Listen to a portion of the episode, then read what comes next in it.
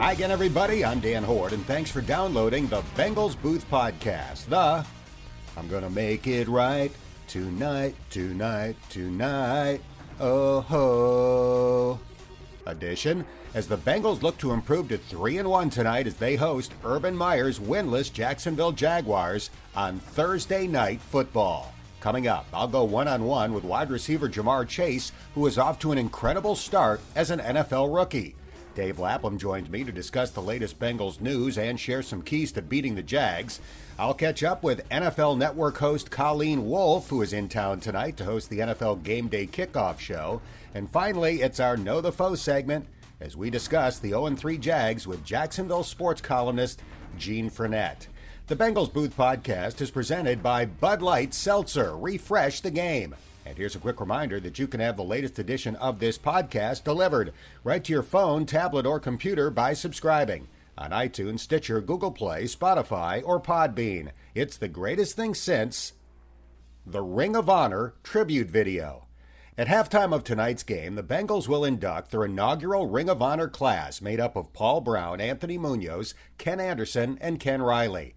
If you haven't watched it already, you have to check out the 17 minute and 30 second video called Best in Class that can be found on Bengals.com and YouTube. It was written and narrated by Bengals.com editor Jeff Hobson, and it's a tremendous history lesson on this year's Ring of Honor class. Don't take my word for it, watch it as soon as you finish this podcast. Now, let's get to my guests, beginning with Ja'Marr Chase, who last week became the ninth player in history to catch a touchdown pass in each of his first three NFL games. Ja'Marr, here's my first hard hitting question How the heck did you hold on to that long touchdown pass last week? Because it looked like you caught the back third of the football. Mm-hmm. Just all about hand eye coordination and concentrating on the ball when it's in the air, um, following it all the way through the catch. So ended up holding on to it. Thank God I did. that touchdown pass came with 37 seconds left in the half. And here's how Joe Burrow described it after the game. Quote, Ja'Marr came up to me before that play and said, just throw it up to me, just throw it. Did that really happen? And if so, why did you tell him that? Uh, yeah, that did happen. I told him uh, if I had 42 on me, just throw it up. Um, I only told him that because I seen the first time the previous play we ran the same play, and um, and I told him what I seen from the exact same last play. So I was like, bro, do it again. Like just throw it this time, and I know for sure it's gonna work. So we capitalized on it.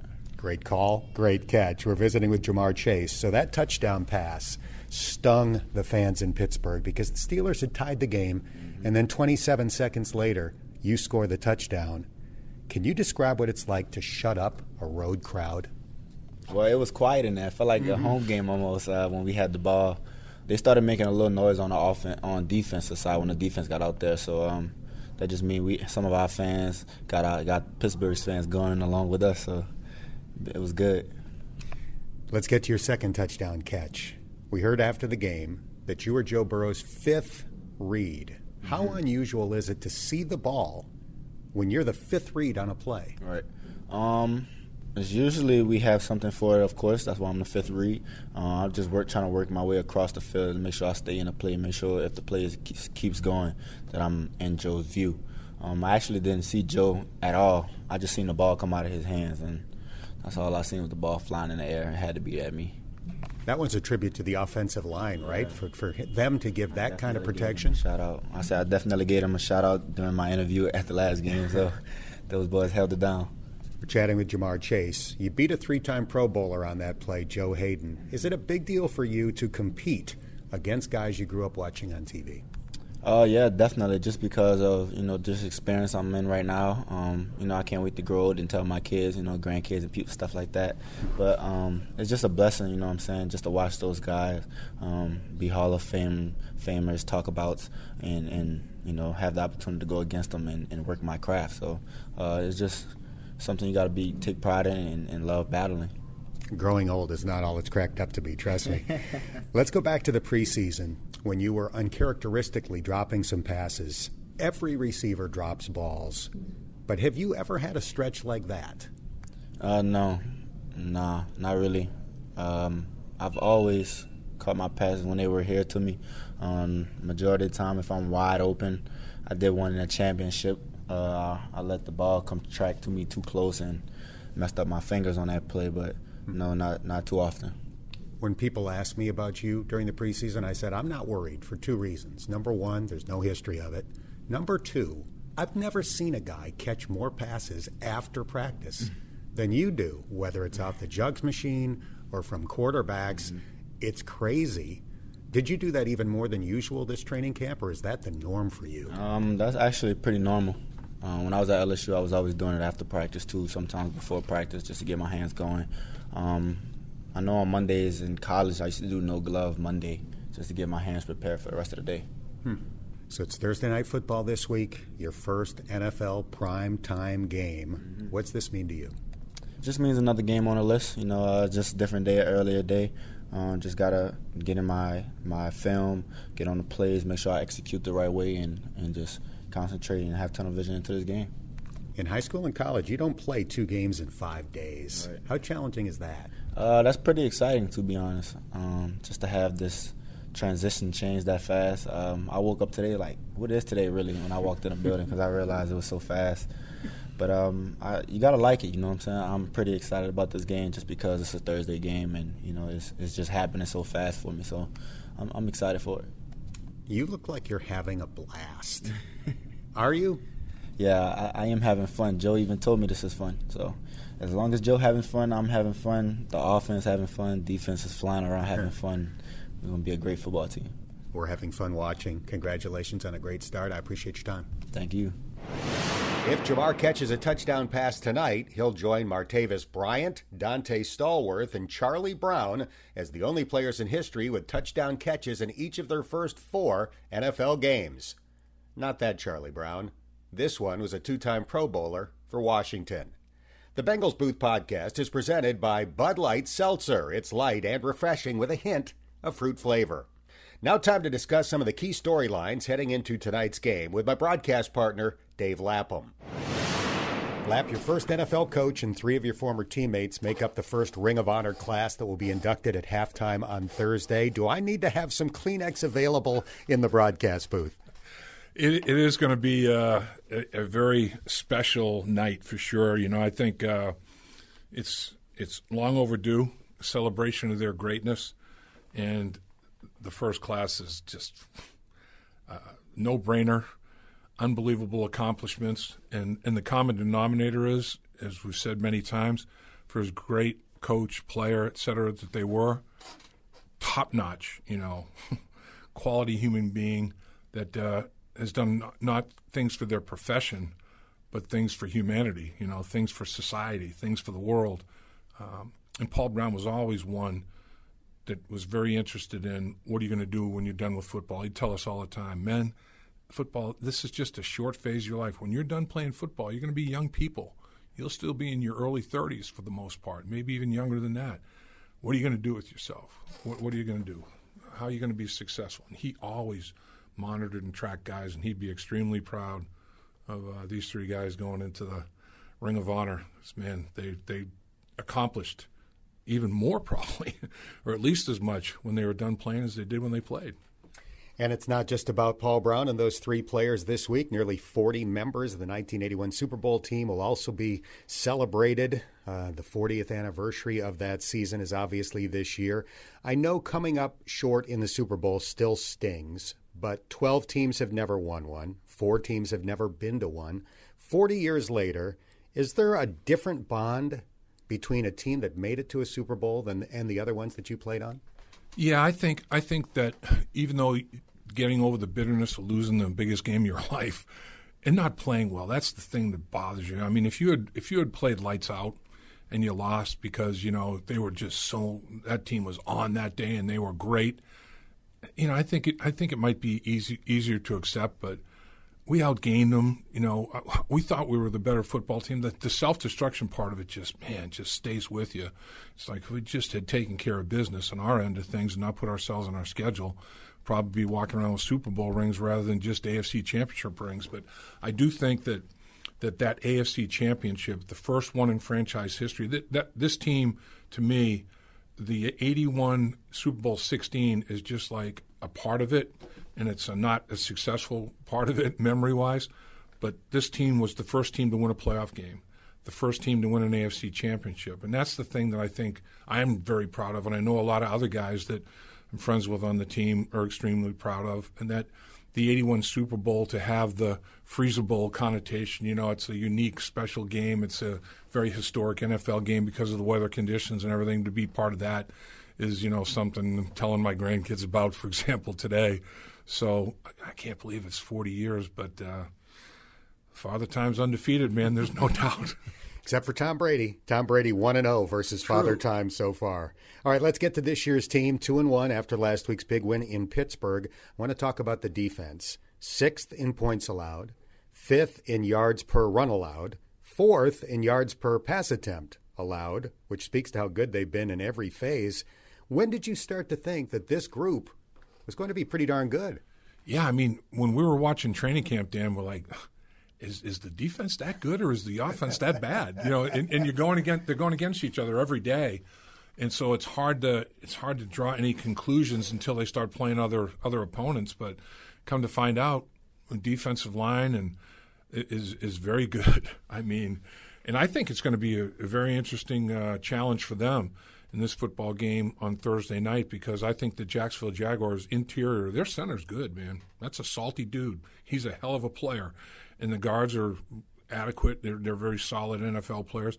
I think the Bengals' advantage is at tackle and tight end, you know, on the edge. So the big defensive tackles, which that's that's the thing that impressed us is watching. Man, they're so big. I mean, they're, they're nobody Bengals aren't moving them, or other people are going to be able to move them. Nobody's really been able to move them all that much, as you mentioned the, the numbers in the in the running game. No running back has uh, gotten over 61 yards against them, and they're going to be challenged this week. You know, Robinson is a is a hell of a back, and you know, uh, Hyde's a great one as well, and, and, they're really good between the tackles, running their, their duos inside zone and you know draw plays and things of that nature. So it, it's going to be interesting. But I think I think what they did in free agency with the defensive line and making the commitment to the young linebackers is really starting to pay mm-hmm. off. I mean that young linebacker core, of course, led by Logan Wilson. Um, he's sixth in the NFL in tackles with 30. And, you know, he's got three interceptions, leaves all linebackers tied for the lead in the National Football League overall playmaker. And I, th- I think that combination of, you know, getting the, the, these upper crust defensive linemen in, in free agency and supplementing it in the draft for, for depth, uh, and then and then getting those young linebackers in the draft and committing to them and um, you know, Coach Al Golden's done a hell of a job with that line, linebacker group. He's really brought them along big time. So yeah, I mean, I, I think the defensive front seven is playing really well, and with the injuries that they've got on the back end for this football game, that front seven is going to be big, and uh, and then offensively, it's their res- responsibility. I, I, I remember, you know, we talk about it, guys. Look, our defense is beaten up. You know, we, we got to stay on the field. We got to control the clock, the line of scrimmage, the game. You know, they they played 87 snaps. We played 42 come on, let's we we got we got to step up. It's time for the offense to get something done, and the best offense is a uh, best defense is a real good offense that's keeping the defense off the field. So let's talk about the offense. Currently, middle of the pack in uh, points scored per game, partly because they played it safe with a big lead in the second half last week. What's the next step that you would like to see out of this offense? I, would still like to see you know even more consistency, and uh, I, I think on both sides of the football third down aggressiveness. You know, I think I think that there can be they're leaving some things on the table on third down. Uh, defensively, the, posture has been more of soft zones, let them make a catch, rally up on the football. You know, and you see guys catch the football on a third and seven, five or six yards down the field, and you have to make a perfect tackle, you know, to, to stay out, you know, to get off the football field. So it, it's going to be interesting to see with injuries in the in the secondary it's going to be interesting to see what Lou Anarumo's mindset's going to be. Do I even play it more soft because of these guys, or am I more aggressive and make the quarterback make quicker decisions to help? You know, some guys that haven't had as many snaps in the back end as guys that have been back there. So it's going to be interesting to see which way the pendulum swings a little bit. But again, a big help could be offensively. Sustain drives, stay on the field, you know, make stay in third and four or less and be aggressive when it's third and four or less, and and uh, rack up the plays, keep the defense off the field. Now that you've seen some tape, how did Jackson Carman do in his first NFL start? Jackson Carman belonged, I think is the best way to put it. And I remember that's exactly what I was thinking going into my first NFL game. I just want my teammates and coaches to think, eh, this guy, he should be there. He belongs, you know, and not be a not be a a, a, uh, a fish in the offensive line where you're getting taken advantage of and people are picking on you and everybody can't wait to line up against you and pass rush against you, kind of thing. Now, was it perfect? No. I mean, Jackson had a communication issue that led to a sack in the early stages of the game, and, and there were some other things that weren't, you know, necessarily exactly the way you want them. But overall, he definitely showed like he belonged. And you know, I remember uh, after my first NFL start, Paul Brown came up to me in, in my locker and just shocked the heck out of me when I, I looked up and it was Paul Brown. And he goes, Young man, I'm proud of you. The game wasn't too big for you that's good. We thought that might might be the case, and you proved us right. So I was like, wow, that was like a million bucks. Hmm. So I think he should feel like the game wasn't too big for him. He belongs. He's right where he should be, playing in the National Football League. He has all the physical abilities to do it, but just button up all of his assignments, button everything up mentally. You know, no no lapses mentally that lead to physical problems. So here we go. Thursday night football in week four of the season against the Jacksonville Jaguars. They're 0 3 this year. They've lost 18 in a mm. row since winning their season opener last year over the Colts. You mentioned the offensive line is good. They've got a good running game. Where are they weak? What are the weak spots for Jacksonville? Yeah, I mean, I, I think they don't really have a, a, tight end threat, you know, that and, and they, they're trying to solve it. They traded for Arnold, you know, this week. Now, with two days, how much of a package can they put together? Will he even be active for the game? You know, it makes you wonder uh, a bunch of things there. But, um, you know, I, I, think obviously the turnover issue is what's killing them. They got a rookie quarterback that's got nine giveaways, seven interceptions, and lost two fumbles, and they're minus eight in the turnover department, dead last in the National Football League after three games. So it's it's it's kind of like the Trevor Lawrence Bakery is open, and you get three for one every week. The turnovers, he's selling turnovers three for one. But you know, you you think I, I think at some point they're going to simplify. You know, I talked about this before. I remember doing college football with Michael Bishop when he was at Kansas State, and Bill Snyder said, "You know, Dave, I've got a guy that is going to be a good quarterback, but right now he's an athlete more than a quarterback. So I give him one read, and I say, Michael, if that's not there, tuck it and run. That's your next best option. And then toward the end of the season, uh, middle of the season, I should say, I had him again. And I said, Is it still one read and go for Michael? He goes, It's two, David. You know, you go one read, second read, tuck it and go. I don't think he had him go to the backside of the field the entire season. I wonder if they're going to do something like that, you know, with Trevor Lawrence. And I'm not saying that to make it elementary, but I'm saying to take some of the some of the load off of them and uh, and, and, and see what they do. But uh, yeah, I, I, I don't think they're really a real good outside running team. The strength of their running game is, is between the tackles. They do a good job with inside zone, not really outside zone or stretch. Inside zone duos. They will run counter. They will run a draw. You know, so I, th- I think their center and, and, and guards are, are, are solid solid players. You know, defensively, I, linebacker I think is the is the strength of their football team. I think the defensive line, the offensive line just has to, I think, impose their will in this football game with that defensive line. I think it's good, but I don't think it's like upper crust, you know, in the National Football League. Um, so I, I think the Bengals need to establish their ground game and be more consistent, you know, establishing that ground game. The Bengals right now are one of only five teams. Let me make sure that I that I get this right. I did some did some homework on this, Dan, and I want to make sure I get it right. the Bengals run the ball five more times than they've thrown it. They're one of four teams that have done that. Denver is even. They've run the ball exactly the same as they've thrown it, and they're 3 and 0. So I put them in that pack. So there's four teams more, and then Denver's even. Baltimore's plus 10. They're 2 and 1. New Orleans is plus 30. They're 2 and 1. Cleveland's plus 22. They're 2 and 1. The Bengals are plus 5. They're 2 and 1. Three AFC North teams are of the five that have at least even Steven or run the ball more. So I, I think stay in that identity. Don't make Joe Burrow throw it 35, 40 times in a game. pound the pound the football, you know, establish yourself in that regard, be physical. I thought their physicality in the offensive and defensive line uh, in their two wins was superior, and in their loss it wasn't. So how are they going to come out in this football game Thursday night? I think it, it's going to be how do the big boys up front are they going to be more physical? Last thing, how big of an advantage is a Thursday night home game? Big. Short week and you have to travel is, is very tough. Um, Thursday night game is it's it's tough. That the turnaround is very tough, particularly if you're 30 or more. I remember, you know, what in my 20s, it wouldn't even bother me to have to play a Thursday night game. I, I felt like I could play Tuesday after a Sunday game when I was, you know, in early stages. You get up in the 30s, though, it's like, oil can. I need all the way to that Saturday start to feel real good physically, you know, and then um, start with these Thursday night things. So, and then you have to travel to boot if you're feeling kind of funky. You're going to get on a plane and fly and get stiff, you know, and off the plane. And I just think that it's, uh, you know, it's it's it's a much bigger advantage to sleep in your own bed and not have to travel and all that good stuff for that uh, that Thursday night game.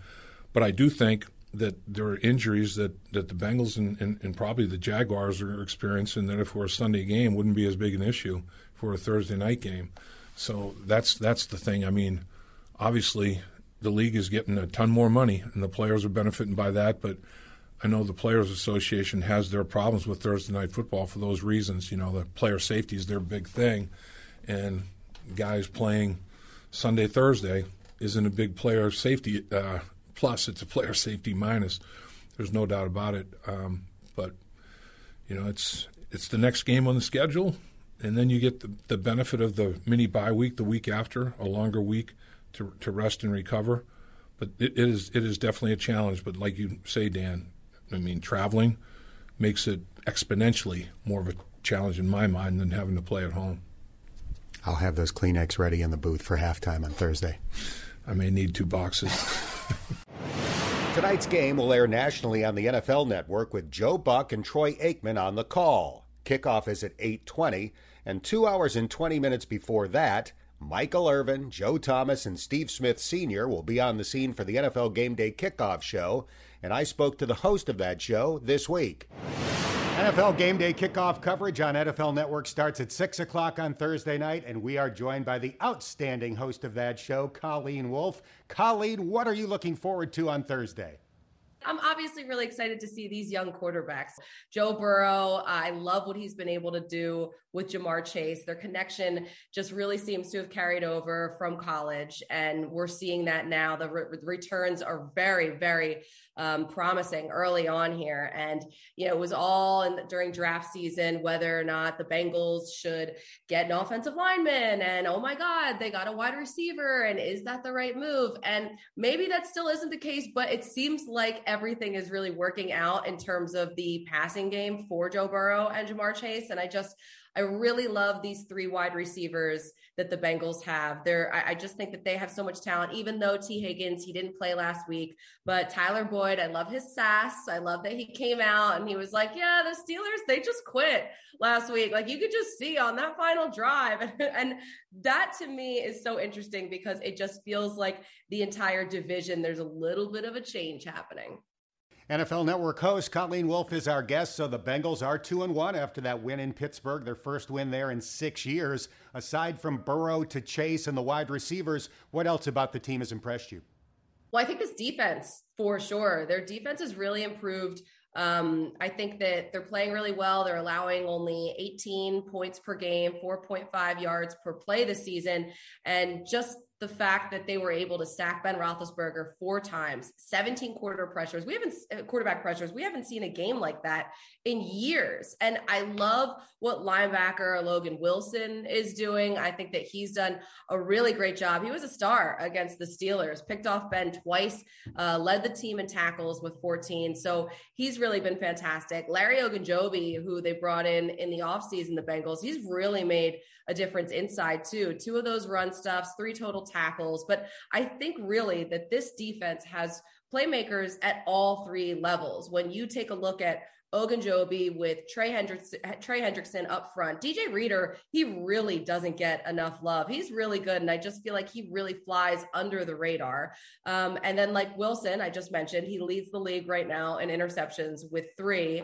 And once Trae Waynes can get back, and I know that that's a little bit of a sore subject for a lot of Bengals fans. Uh, it seems like they've been waiting forever. What he's missed like 19 games, uh, but three games this season because of that hammy. I don't know if uh, because of the short week, if that will play uh, any type of role in his return. But once they get him back, then they really will have solid players at all three levels. So it's only three games in. But the Bengals, Ravens, and Browns are tied for first place in the AFC North. The Steelers are one and two. What's your take on the division, and how soon can the Bengals compete? I think that this is a division that really could change, especially once you bring in Joe Burrow and you have all of these things working together. Joe Mixon, he's been able to run the ball really well. And I think he should be able to get going against this Jaguars defense too, uh, because we saw the Texans take advantage of them week one. I think that there are still some growing pains that they need to work out here. And uh, I've been I've been impressed with what I've seen so far, but I think Joe Burrow he's he's definitely he's had some some growing pains here and there, but he's played well this season. It's it's tough to to shake the the Bears game with the three picks and the three passes. That was just a rough stretch uh, for Joe Burrow, but I think he should have time in the pocket this week. And I think that this early success, as long as they can maybe start to build on this, if I mean, think about it, back to back wins. If they can get the win over the Jags this week, that's something for sure to to hang your hat on. And the Browns, they are so good at this point. It's a really tough division with a lot of competition, but I think that you can't count the Bengals out completely. We're talking to Colleen Wolfe. You can follow her on Twitter at Colleen Wolfe with an E on the end. Let's focus in on the matchup on Thursday night. The Jags come in 0 3. They've lost 18 in a row, but they've got Urban Meyer in Ohio. We know what he's capable of as a coach. They've got Trevor Lawrence, the number one pick in the draft. What are some keys, in your opinion, on Thursday night? I think the Jags will have a tough time running the ball for sure because of this Bengals defense, as I kind of just outlined. And that's really been the bright spot for this Jaguars def- or offense. The fact that James Robinson and Carlos Hyde have um, have been really effective 5.1 yards per carry um, sixth best in the league but cincinnati's run defense has really improved this year uh, I, i'm really looking forward to seeing trevor lawrence because I think he's in a really unique situation right now, considering he had so much success early on in his career, basically at every stop until he got to Jacksonville. So he's kind of just now becoming acquainted with losing for the first time in his career. And he's had a tough schedule in terms of defenses that he's had to face. Even week one, Lovie Smith and the Texans were able to scheme up pressure for him. And then the Broncos, uh, one of the best in the league. But we saw what the Jaguars were able to do last week with the Cardinals, and they were up on them pretty well at one point in that game. So there's been a lot of growing pains for Trevor Lawrence. Um, I think that the mistakes have been glaring because the expectations have been so high with him. The the fleet, the pick six on the flea flicker last week, um, late in the game, his two fumbles that really shut the door on the entire comeback effort. But now he's thrown seven interceptions and he's only completing 54% of his passes. And this week, it really does not get a lot better against this Bengals defense that has done a really great job of creating pressure. And I think when you have a rookie quarterback on the other side that has made some mistakes, you can force him into doing some more probably this week. We are looking forward to it. You and the NFL Game Day Kickoff crew will be here at Paul Brown Stadium on Thursday night. Travel safe, and thanks so much for the time. All right, thank you so much. It's on to Cincinnati. Last but not least, time to take a closer look at a team that's just two losses away from potentially becoming just the third team in NFL history to lose 20 in a row. Gene Frenette is a longtime Jacksonville sports columnist, and he joined Lap and me this week on the Bengals Game Plan Show. Our first topic number one overall draft pick, Trevor Lawrence who has seven interceptions and two lost fumbles in his first three NFL games. Obviously, the last game uh, he played mu- he played much better in this last game against the Arizona Cardinals than he did against Houston or Denver. Uh, but the flea flicker interception pick six uh, that skewed a lot of things. Uh, but uh, he was much more accurate, a little bit much more on point. I would say that except for the flea flicker, was which was uh, the the pass, which he got some pressure up the middle from J.J. Watt. Uh, he should have just thrown it into into the stands, right? Uh, that was uh, it was a horrible decision, and, and Trevor would be the first one to tell you that. But if you look at the rest of the game, I mean, the, the Jaguars were were win, were beating the Cardinals nineteen to ten. You know, keep in mind the Cardinals were a touch more than a touchdown favorite in this game, and a lot of people had picked uh, the Cardinals to cover in this game, and all of a sudden they're down by nine in the third quarter and what happened was the defense gave up a quick 75 yard touchdown drive. That got them within two. And then on the very next series was when the pick six happened. So it totally flipped the momentum of the game. But up until that point, uh, the Jaguars had played a pretty solid game, particularly on defense. But, uh, you know, but as we know, you know, the NFL is a league where there's a lot of close games and they're decided by two or three plays here or there and the Jaguars have not been able to make those plays in those game deciding moments. Interesting in that Robinson and Hyde have combined uh, for 50 rushes for 255 yards, over five yards a carry. They've been pretty efficient and effective. Uh, and Trevor Lawrence, they've, they've thrown the football 52 more times than they've run it. Is it just that they fell behind so early in football games. I mean, they seem to have a pretty good running attack and an offensive line in the interior that can handle the inside zone and duos and things of that nature. Is it just because the circumstances of the game where you have a rookie quarterback throwing it 50 more times than they've uh, than they've run it in the first three? Some of it is that uh, there was a drive at the end of the first half in week two in which they threw it 11 consecutive times because you know they were in a two minute so that that's a little bit understandable. But overall, I would say yes, there has been too much of a reliance uh, on the passing game. Some of it is dictated by the score. Some of it is dictated by penalties early on in downs that you know put them way behind the chains. But overall, I would say yes, they they are not. Uh, they needed to run the ball more, and they did that finally in last week's game, and that's what got them the lead. They had a eight play 75 yard drive in which in in which they never threw the ball. They went 75 yards on eight consecutive runs, and so you know that was uh, that was kind of like the highlight of the game last week for them. And then, of course, that was all followed by what I had mentioned earlier: the the Cardinals turning around, driving 75 yards themselves, then the pick six.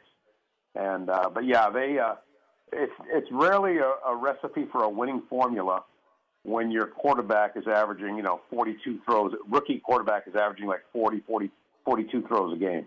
Right. Which was the case more or less for Joe Burrow last year. We're visiting with Jacksonville sports columnist Gene Frenette.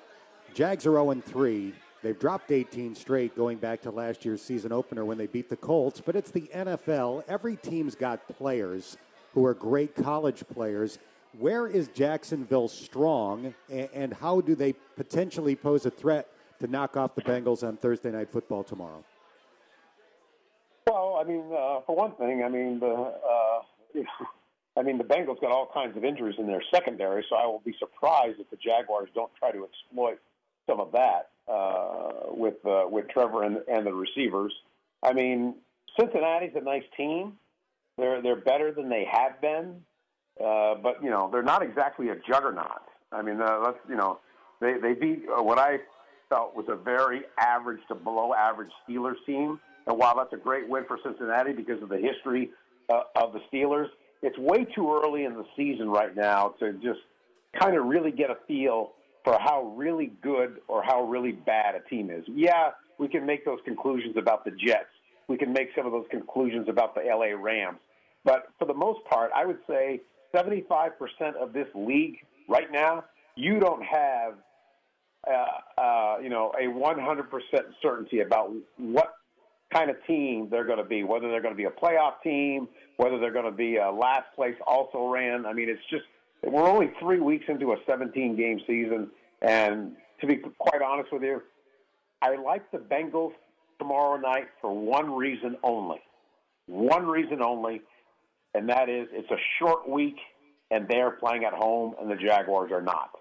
And uh, as we know, Thursday night games for road teams have not been very kind uh, over the years, and the Jaguars are no exception to that. They're uh, they're in their history. They're two and eight in prime time games. That includes Sunday night, Monday night, and Thursday night.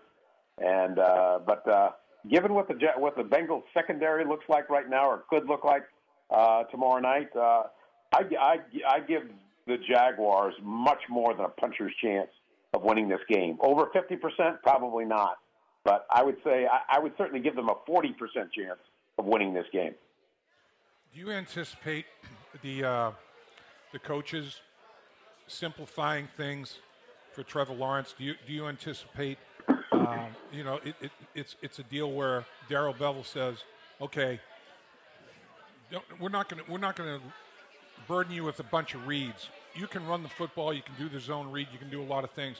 Even when you're throwing the football, maybe a couple of options, and then your third best option is to try to uh, run the football a little bit. Now, you know, I don't want to get guys hurt, obviously, particularly at that position. But do you think there'll be a simplification in the offense, and they'll use more of a quarterback design run package, and and then also if he breaks, you know, if he if he can um, make the pass rush break down, scramble and, and pick up yards. The, the guy is a very talented runner as well, isn't he? Yeah, uh, they had about I think they had four desi- designed zone read runs last week. Okay, right. there was other instances where he ran because it was a scramble situation. But uh, uh, if I'm the Jaguars, I'm not. You know, I'm having zone reads as a very small part of Trevor Lawrence's package because the last thing you want to do is getting him hurt. That that you know you get him hurt and you can you can the Jaguars can just kiss whatever hope they have to be respectable this season goodbye. Uh, you you will feel the energy drain out of that franchise if Trevor Lawrence got hurt. He needs the reps, he needs the experience, and, and that's what this season should be about for the Jaguars.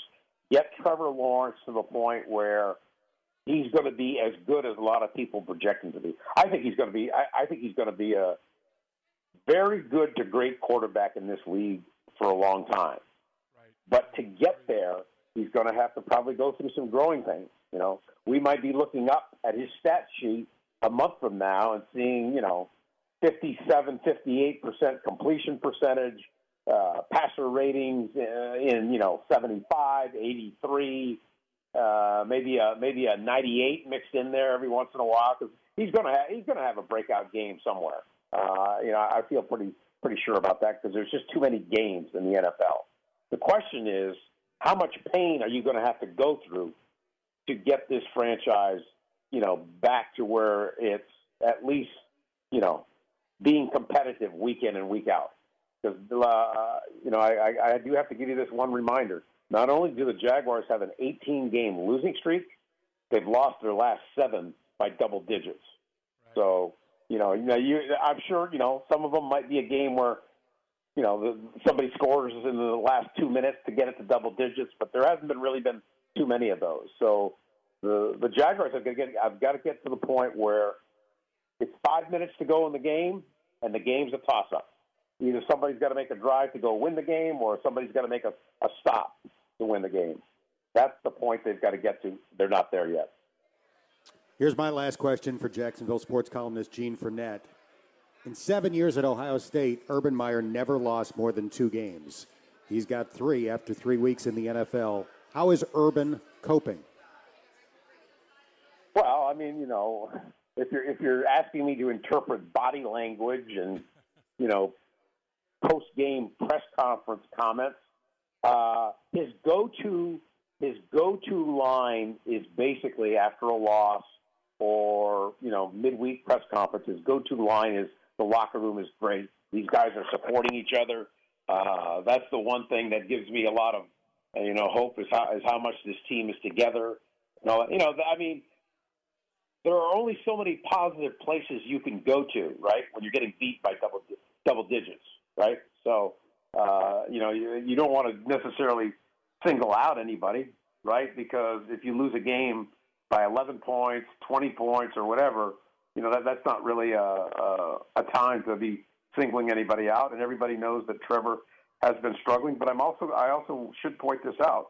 He's made about five or six throws in these first three weeks that uh, a lot of NFL, NFL quarterbacks just can't make. Uh, he's had two touchdown passes to DJ Chark that were just exquisite. Uh, you know, if you look at last week's uh, game film, the 12-yard touchdown pass to DJ Chark, way throwing the ball way across the field, was his third read on the play. And you look at that and you go, oh, that's why the Jaguars. That's why he's the number one pick. That's why everybody's calling him a generational quarterback. So he has those moments in him, but he also has the flip side. You know, the, the mistakes. I mean, seven of his interceptions, by Trevor's own admission, you know, four of them were just really bad decisions. But know, every, that's that's life in the NFL. Peyton Manning, twenty NFL record, twenty-eight interceptions for a rookie when he was uh, uh, when he was with the Indianapolis Colts. Troy Aikman going one in fifteen his first year. Uh, you know, these are Hall of Fame guys. So, uh, long way to go before this is just the start of Trevor Lawrence's journey. I think he's going to be really good. Uh, it's just a question of how when is he actually going to get to that point. Final question. Really appreciate you carving the time you have for us. Special teams have been pretty special. I mean, there's there's no two ways about it. Cooke is number one in the NFL net punting, uh, third I think in average. I mean, he's he's been dynamic. And then Agnew, 109 field goal return that was missed, uh, ties an NFL record never to be broken. You can't, you can't go 110, you'd be out of bounds. And uh, yeah. one of three guys to do it. And he took a kickoff back 102 yards. So, how good have overall special teams been? Has it kept them in games? in their three phases offense, defense, special teams. How have they done? Well, obviously the two the, the two kick returns are, are, are you know really uh, huge. Uh, the first one, unfortunately, came with five minutes to go in the game, and, and a game that was you know pretty well already in hand. So that didn't really help them all, the, all that much.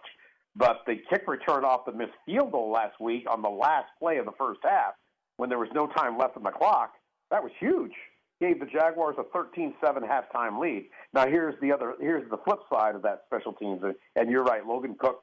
Uh, I, I think is is is got a chance to be a Pro Bowler this year uh, with his. I mean, he's just got an incredible leg and and a nice touch for putting balls inside the 10 yard line. But here's the flip side of it: Josh Lambo, the most accurate kicker in the NFL from 2017 through 2020. Uh, 0 for 3 in his first three games, missed back to back extra points last week, and is out for tomorrow night's game for what the Jaguars have termed personal reasons. So Matthew Wright, a kicker I've never heard of, is going to be kicking for the Jaguars tomorrow night.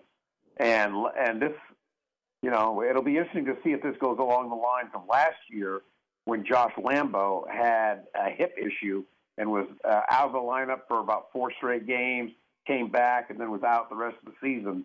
Uh, they they tried four different kickers to replace Lambo, and uh, and they just couldn't. They you know they just couldn't really settle on one that they really liked. So, but uh, very huge concern about Josh Lambo uh, between the missing kicks that he doesn't normally miss, and now he's and now he's missing uh, this game for personal reasons. I mean that you know makes you it makes you wonder if his confidence is shot.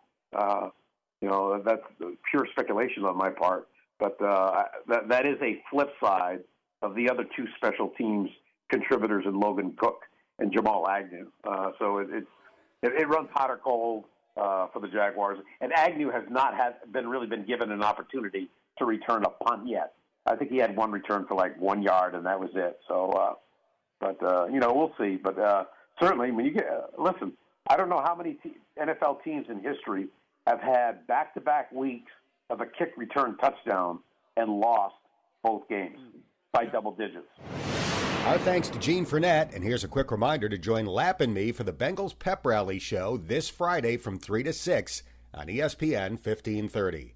That's going to do it for this episode of the Bengals Booth Podcast, brought to you by Bud Light Seltzer. Refresh the game. If you haven't done so already, please subscribe, and if you have a minute, give it a rating or share a comment. That helps more Bengals fans find this podcast. I'm Dan Hoard, and thanks for listening to the Bengals Booth Podcast.